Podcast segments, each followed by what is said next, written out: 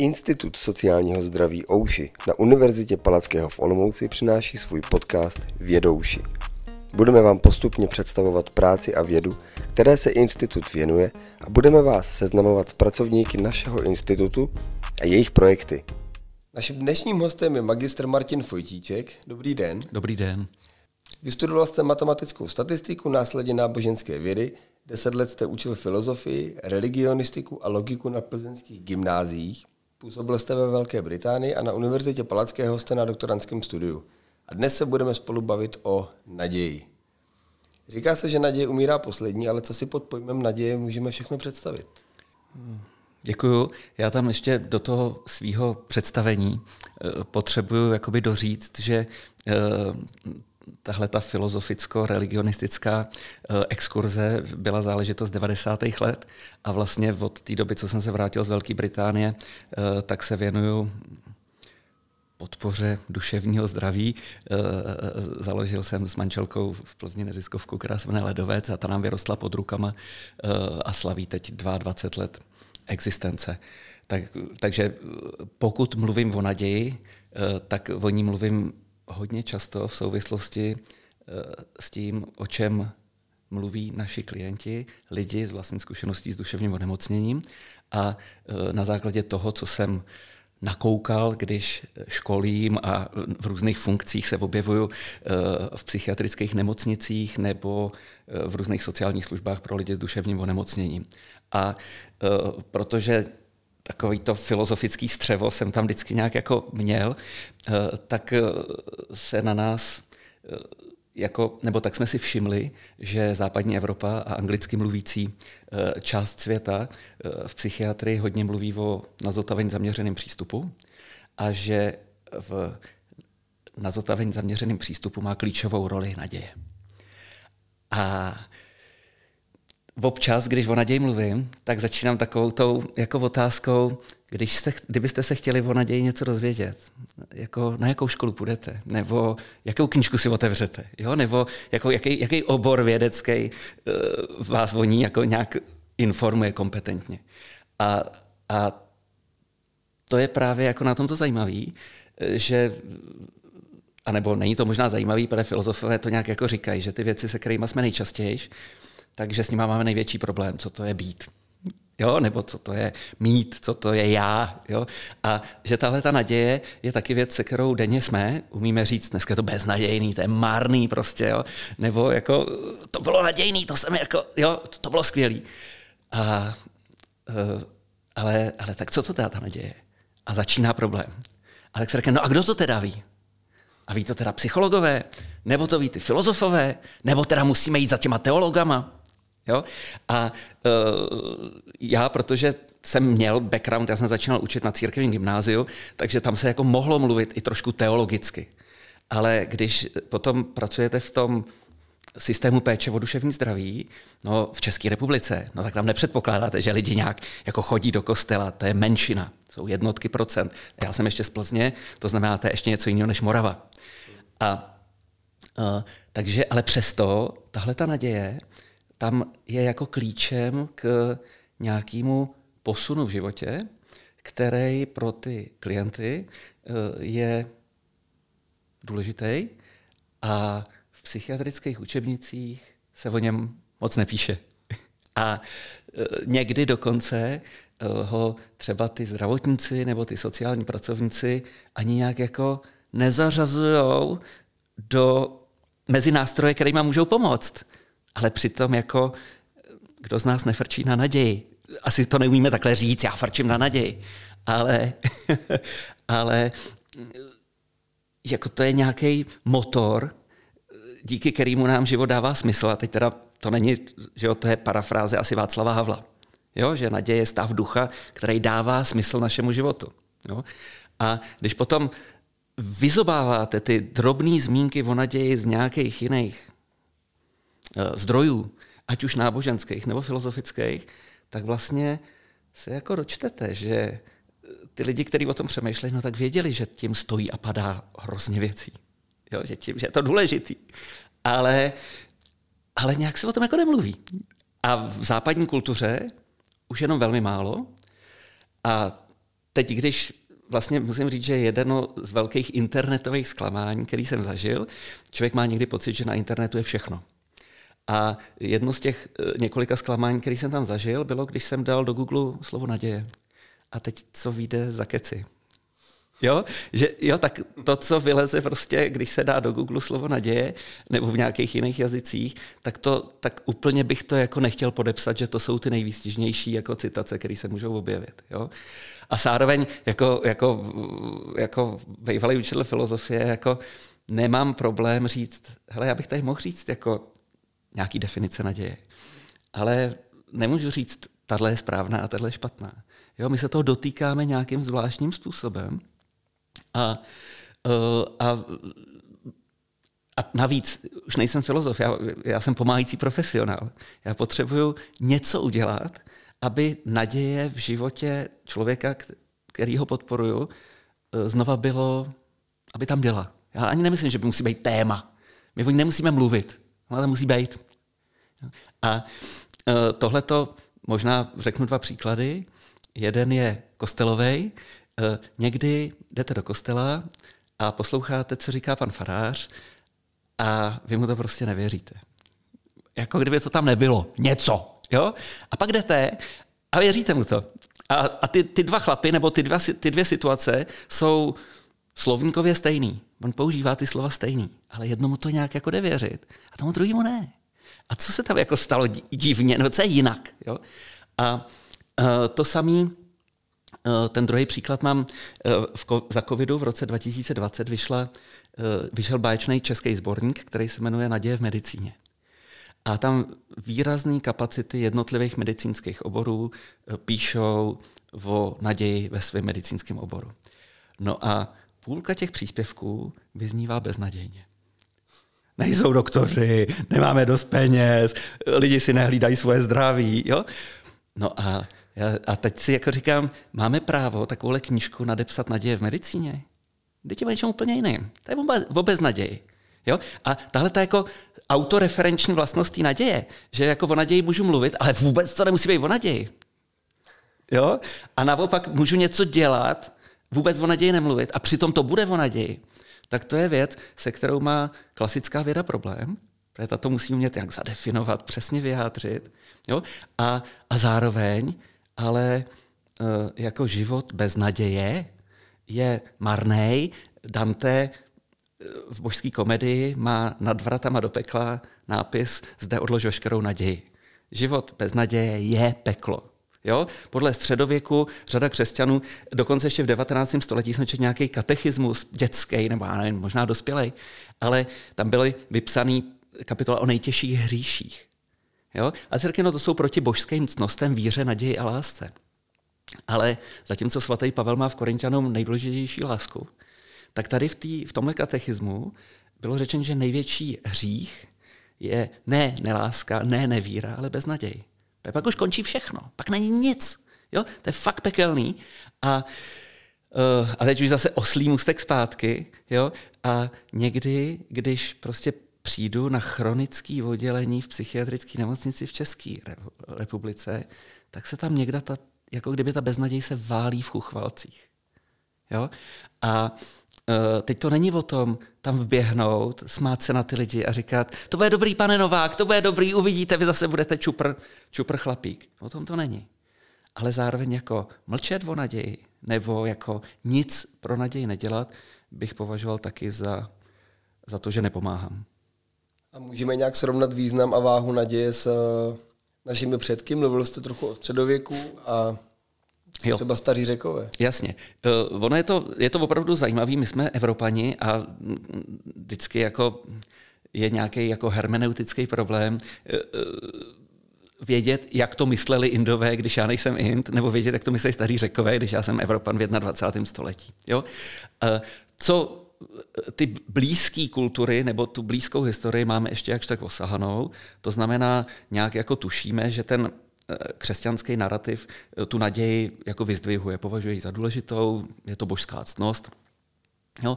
A nějak se s ní pracuje, jakkoliv potom do takových těch jako katechismů, který učil pan katecheta ve škole, asi spíš učil děti, jako mějte se rádi a, a choďte do kostela a neříkal jim, jako pěstujte naději nebo jako, jo, dělejte něco takového.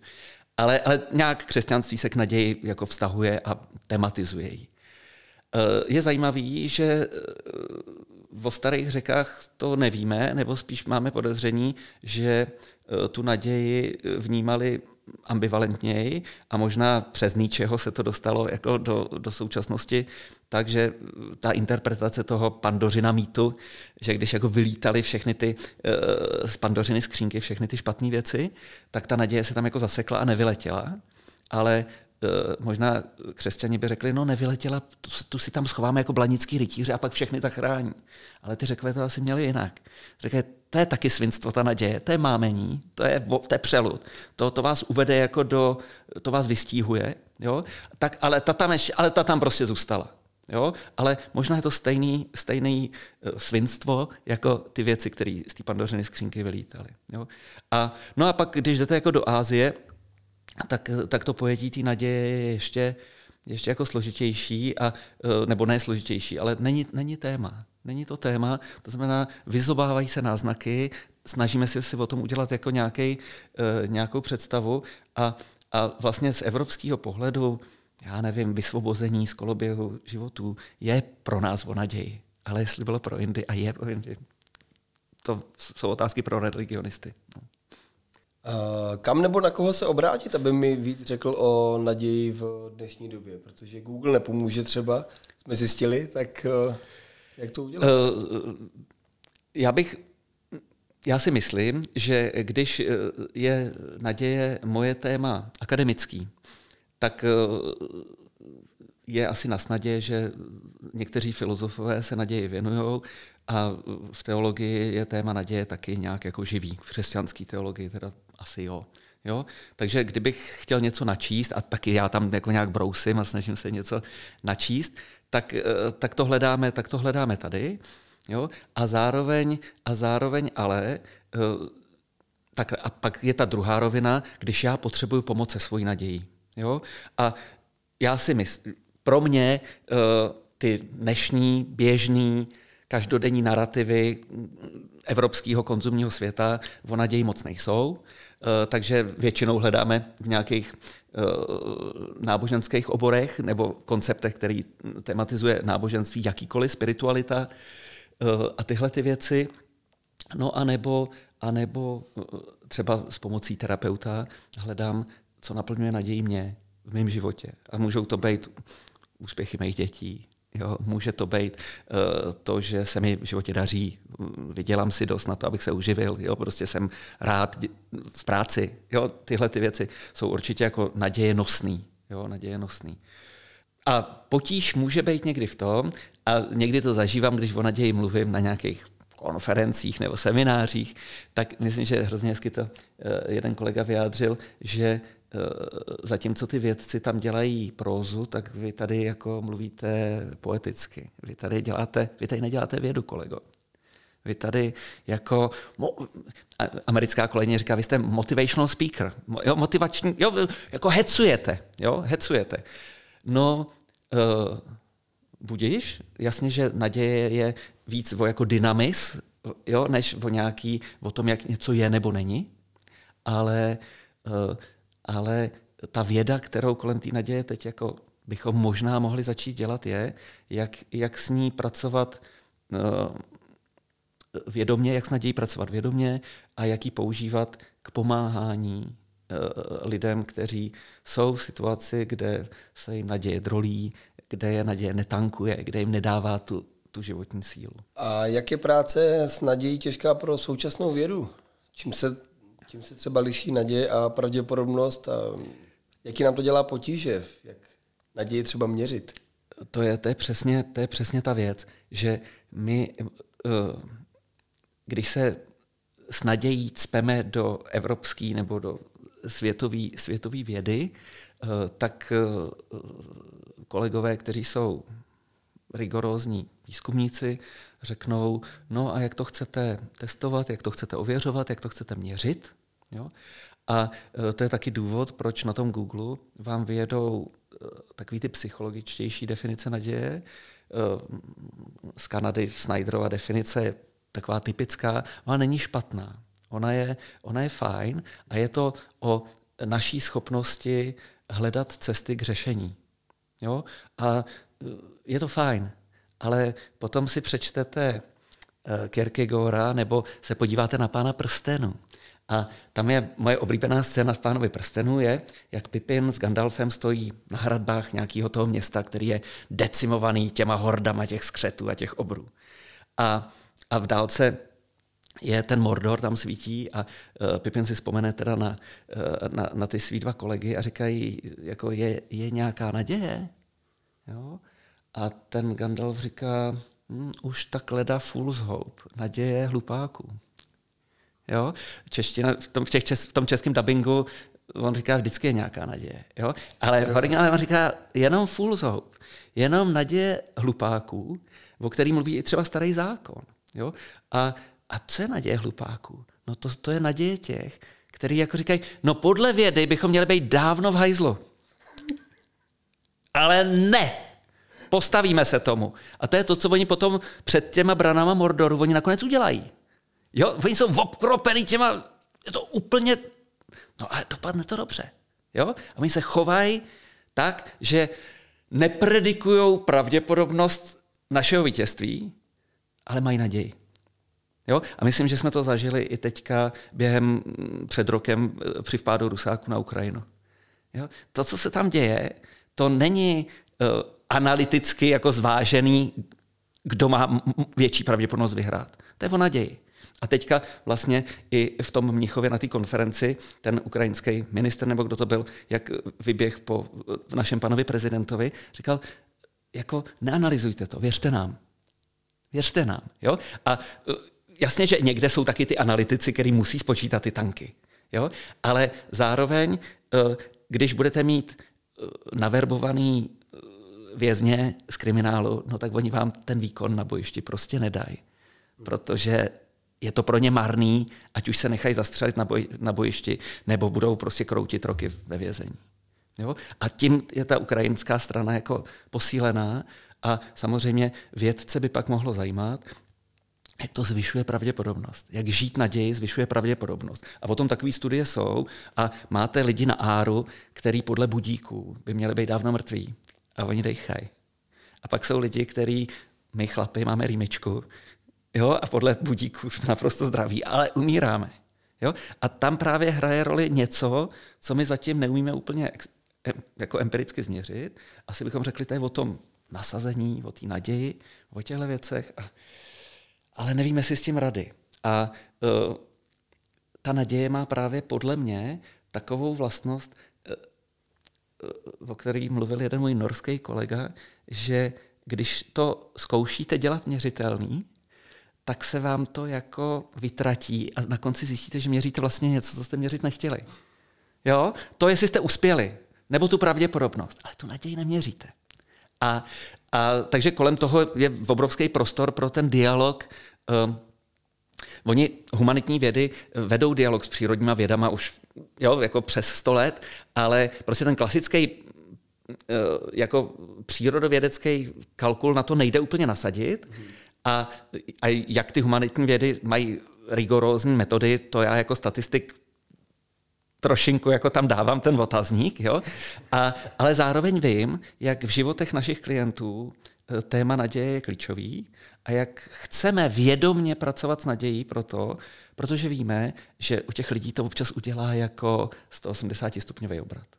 Jo? Že oni rozkvetou nebo že, že vlastně se seberou, postaví se na ty vlastní nohy a začnou žít a ten na zotaveň zaměřený přístup v tom mental health Je, je právě o tom, jako, že žiju nadějeplnej, smysluplnej a přínosný život přes všechna omezení způsobená nemocí. Jo? A to není o tom, vy máte, pane Fojtíček, schizofrenii, vy nedoufejte, že se budete dobře žít. Ne, já si budu dobře žít, přestože mám paranoidní schizofrenii. Jo? A právě proto to, nes- a to, je, to jsou ty budíky v té psychiatrii. Máte tu diagnózu, máte vážný projevy, byl jste třikrát hospitalizovaný. No, byl. No a? Jo? Jo? Takže tohleto, tohleto je něco, co je pro naději to je její D N A, a, uh, ale není to snadno měřitelný, protože my jsme ve vědě zvyklí měřit statisticky, to znamená odhadovat pravděpodobnost. Jo? A možná ještě jeden příklad statistický, jo? Že máte, když máte dva pacienty a jeden má nemoc, se, ze který se uzdraví s pravděpodobností padesát procent. Jo? Každý druhý se uzdraví a někdo má těžkou nemoc, ze který se uzdraví s desetkrát menší pravděpodobností, jeden z dvaceti se uzdraví. Jo? A oba mají naději, že se uzdraví. Dá se říct, že jeden z nich má větší nebo menší? A má větší ten, který má nižší pravděpodobnost, anebo má vyšší naději ten, kdo má vyšší pravděpodobnost? To se nedá říct. To se nedá říct. Možná mají oba stejnou. Možná to vůbec nekoreluje s těma pravděpodobnostma. Jo? A, ale přesto s tím chceme pracovat. A když o tom přemýšlíme moc jednoduše, málo do toho zapojím tu hermeneutiku. Říkáme, to je veličina, tak jako najdi prostě data, naměř to, prožeň to statistickým programem, tak to nefunguje. Tak to nefunguje. A zároveň nechceme ani žádný jako okultismus, tak tady budeme dělat sedánky a teď budeme jako zvyšovat naději. To by bylo možná taky jako druhý extrém, ale, ale chceme vědomně s nadějí pracovat, třeba v podpoře lidí s duševním onemocněním. Takže musíme si najít i to svoje místo na slunci, protože klasicky vzdělaný doktor řekne, to jsou takový dojmologie, jo? To je heuristika. Jo? A říkám, no, heuristika to je, protože jako nemůžeme tady možná mlátit studie, nebo dneska už si nějaký ty studie najdete a mlátíte s nima o stůl. Ale to jsou modely, které nejsou pro mě taky úplně o naději. To, co zažíváme s lidma, a říkám, teď jsme se toho možná dotkli, nebo jo, lidi odcházejí a říkají, to mi dalo naději. Jo? Tak to do těch studií zatím neumíme promítnout a přitom to používáme a myslíme si, že to používat máme. Takže v péči o duševní zdraví to, to má uplatnění, naděje, ale třeba jakou formou by to šlo použít? Uh, já uh, bych takhle, já zase udělám uhybnej manévr. Uh, ten uhybnej manévr je do filozofie. Uh, já totiž hrozně rád cituju sedmý list Platónův na tuhletu otázku. Jo? Protože Platóna se ptali, jestli by nenapsal učebnici té péče o duši, jak on rozuměl, že filozofie pro něj byla péče o duši. A on v tom sedmém listě uh, odpovídá a říká, kdyby to šlo napsat, tak už bych to dávno napsal. Ten návod. Jo? Ale ono to nejde, ono to nejde a nikdy to ani nepůjde. A pak tam má, a ten český překlad je geniální, anglicky není tak pěkný jako český a v originálu rozumím pár slovům. Ale, ale ten český překlad je Uh, ale z hojného soubytí a soužití odaného té věci náhle se to v duši vznítí a samo pak již hoří. Jo? A tohleto uh, soubytí a soužití odané té věci je vlastně to, o co, co se snažíme vytvořit, když přicházíme za pacientama na psychiatrii nebo když lidi s psychiatrickou diagnózou přichází třeba do našich služeb, tak my jim neříkáme, musíte věřit, pane Nováku, nebo a přečetl jste si něco o naději. Nic takového neříkáme. Jo? Ale mluvíme s nima tak, aby vznikla představa, že je to možný, anebo ještě líp, s nima mluví někdo, kdo takovou v uvozovkách živou naději je. A to je člověk, který byl taky na psychiatrii, taky má diagnostikovanou psychiatrickou nemoc, no ale teď pracuje jako peer konzultant u nás v týmu a říká, jo, jo, jo, na tom oddělení já jsem ležel půl roku. Jo, a už se tam nechci vrátit. A, přišlo, přišlo, a, a přišel jsem na to, co mi pomáhá. Jo, a, teď, a ten člověk, který tam odsud přichází, si říká, aha. Jo, a nebo když na oddělení léčby závislostí dělají občas takový ty abiturientský srazy, že se je, po roce se tam vrací třeba lidi, co se tam léčili s, tý, s tou svojí závislostí. Tak oni někdy udělají víc práce než my, protože oni přijedou v dobrém autě a třeba si přivezou krásnou partnerku. A pro toho pacienta je tohleto ten důvod, proč přestanu léčit. Jo? A ne, že tady pan psycholog pořád říká, že nemáme pít. Jo? A A s těmahle prvkama pracovat vědomě si myslím, že může být jednak levnější, jednak příjemnější pro ty pacienty, mm. protože to najednou vo mně, ve mně se něco děje. Jo? A, a zároveň ale to nejde udělat jako algoritmus, nebo dáváte metodiku, tohle jim přečtěte, ono to bude fungovat. Jo? Je to vlastně každodenní boj o nějakou autenticitu a o to, aby, aby to hojné soubytí a soužití o dané té věci tam jako bylo. Takže ta nějaká vlastní zkušenost pomáhajícího profesionála může být hodně důležitá v té péči o duševní zdraví. Jasně, a možná má to ten přesah, který, o kterém se v sociální práci i v terapii ví, že já tu práci nedělám jako role, že ta moje kvalifikace sociálně pracovníka je možná důležitá, ale ne tak, ale důležitý je, jak jsem v tom jako člověk, jako persona a jak moc jsem v tom nějak jako uvěřitelný. Jo? Že, že mi opravdu jde o to, aby, aby, aby ten člověk se měl líp, aby, že jsem tady proto, abychom hledali způsob, jak budu moct žít ten smysluplný, přínosný, nadějeplný život. Přesto všechno hrozný.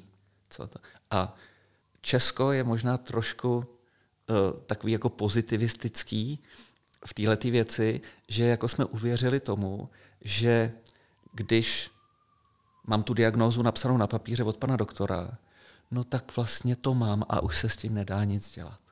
Jo? Takže, takže jako pane Fojtíček, tady se posaďte a počkejte, za dvě hodiny bude oběd. A my se o vás postaráme, nebojte. A tu invalidku vám napíšeme. Jo? Ale kdo z nás, dospělých lidí, by byl spokojený s takovouhle, sice all inclusive, ale péčí, ve který se říká, o nic se nesnaž. Už končíš. Nic nového nerozjíždět, jak říkají Cimrmani. Jo? A uh, tohle to je, tohleto je něco, co, co už proběhlo třeba v devadesátých letech, u toho jsem byl blízko, uh, pro lidi, kteří uh, jsou na vozejku. Jo? Tak taky v dobách totality byli v nějakých zařízeních izolovaní, ale dneska, podobně jako v celé západní Evropě, musíte mít bezbariérové úpravy, lidi na vozejku musí být schopni nastoupit do tramvaje nebo do autobusu, jo, a tak. A, a vlastně už to není takový problém, nebo je to podobný, trošku větší problém, než když já mám brejle. Tak si musím ráno nasadit brejle a jsem srovnatelný s těma lidma, který je nemají.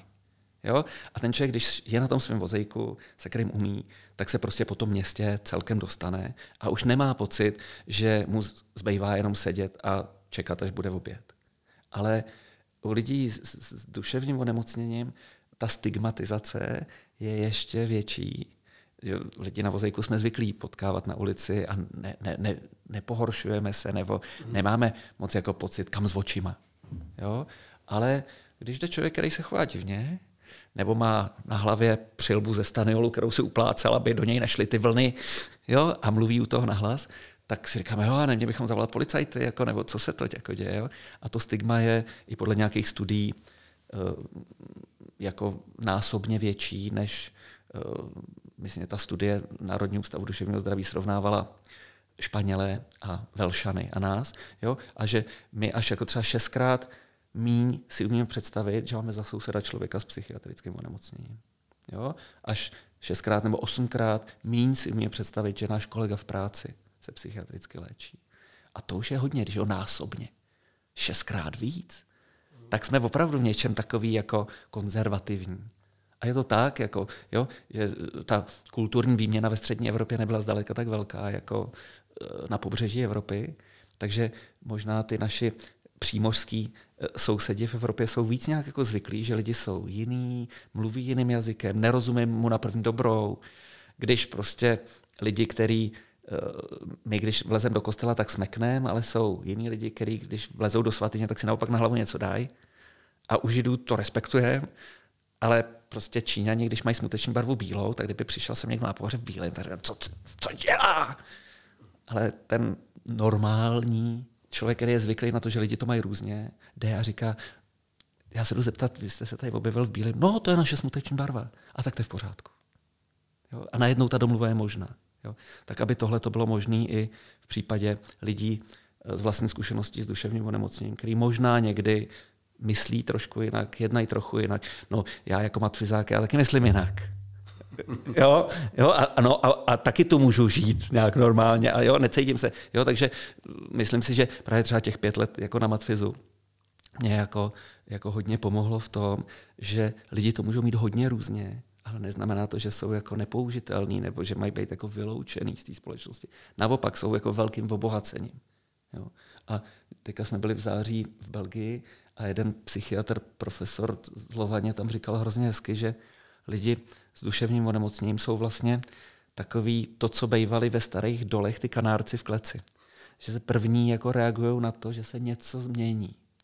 Jo? A že vlastně si máme dávat velikýho bacha, co, co, co nám říkají, abychom věděli, co se mění jako tady v celé té naší civilizaci. A tahleta, tenhle ten obraz se mi hrozně líbí, protože uh, nachází pro ty lidi, pro který my máme spíš jako odmítání, velice důstojnou roli.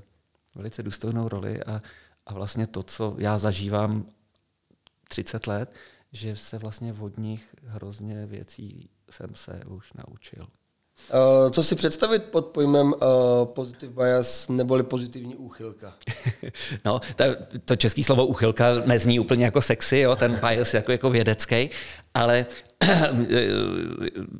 pro mě to, mě to připomíná článek Taylora s Brownem z roku sedmdesát osm, který, který tematizoval právě tohleto téma nějakého našeho přednastavení na pozitivnější obraz reality, než je skutečný. Jo? A když se to řekne, když řeknu ve, velmi zhuštěný excerpt z toho článku, jako kdyby, tak jak já mu rozumím, jo?